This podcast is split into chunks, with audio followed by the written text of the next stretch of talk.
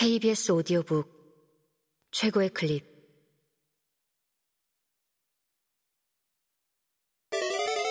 B S O D O 북.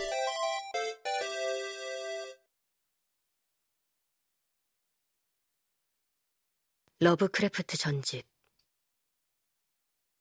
저자 H.P. 러브크래프트 그 원고는 두 부분으로 나뉘어져 있어서 첫 부분의 제목은 1925년 로드 아일랜드 토머스 7번가 H.A. 윌콕스의 꿈과 몽환적인 작품이었다. 두 번째 부분은 1908년 미국 고고학회 세미나에 참석한 루이지애나주 뉴올리언스 비엔빌 121번가의 존 R. 레그라스 경위의 설명 및 동일 내용에 대한 웹 교수의 설명이라는 제목이 붙어 있었다.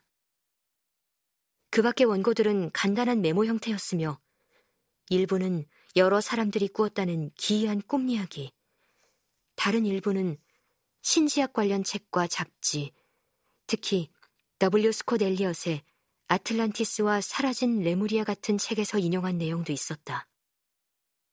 또 어떤 문서에는 신비한 원시 공동체와 비밀 의식에 대한 논평이 적혀 있는가 하면 프레이저의 황금가지와 마거린 머레이의 서부 유럽에서의 악마 숭배와 같은 신화 및 인류학 관련 도사를 언급한 내용도 있었다.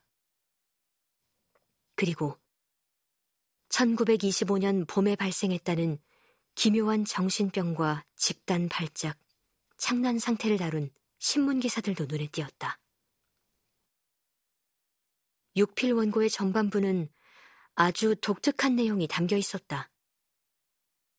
1925년 3월 1일, 신경질적이고 들떠 보이는 용모의 마른 체구의 흑인 청년이 에인절 교수를 방문했다. 그 청년의 손에는 독특한 점토 보조상이 들려 있었는데, 당시에는 간 만들어져서 아주 축축했다고 한다. 그가 건네준 명함에는 헨리 엘서니 윌콕스라는 이름이 적혀 있었고, 에인절 교수는 그 이름의 주인공이 당대 명문가의 막내 아들이라는 사실을 알아보았다. 그 청년은 로드 아일랜드 디자인 학교에서 조각을 공부하며 학교 주변의 프레르데리 건물에 혼자 생활하고 있었다. 윌콕스는 천재적 재능을 지녔지만 아주 괴팍하고 조숙한 젊은이여서 어렸을 때부터 생경한 이야기와 기묘한 꿈을 즐겨 말했다고 한다. 그 스스로도 신경과민임을 인정했다는데 로드 아일랜드 사람들은 그 젊은이를 그저 괴짜로 생각한 모양이었다.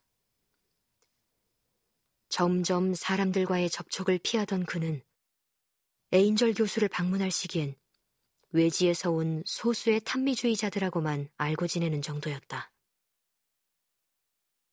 보수적이기 이를 데 없는 프로비던스 예술회에서도 그를 구제불능으로 여기고 있었다.